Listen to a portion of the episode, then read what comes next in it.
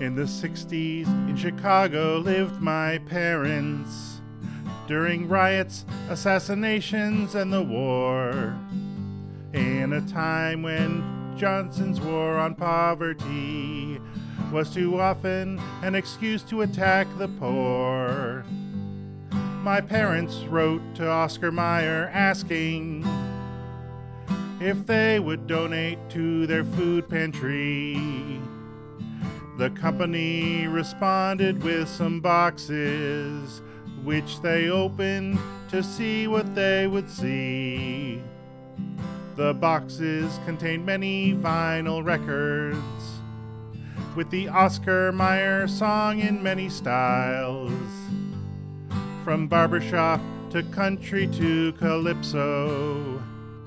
They blinked, for they could not believe their eyes.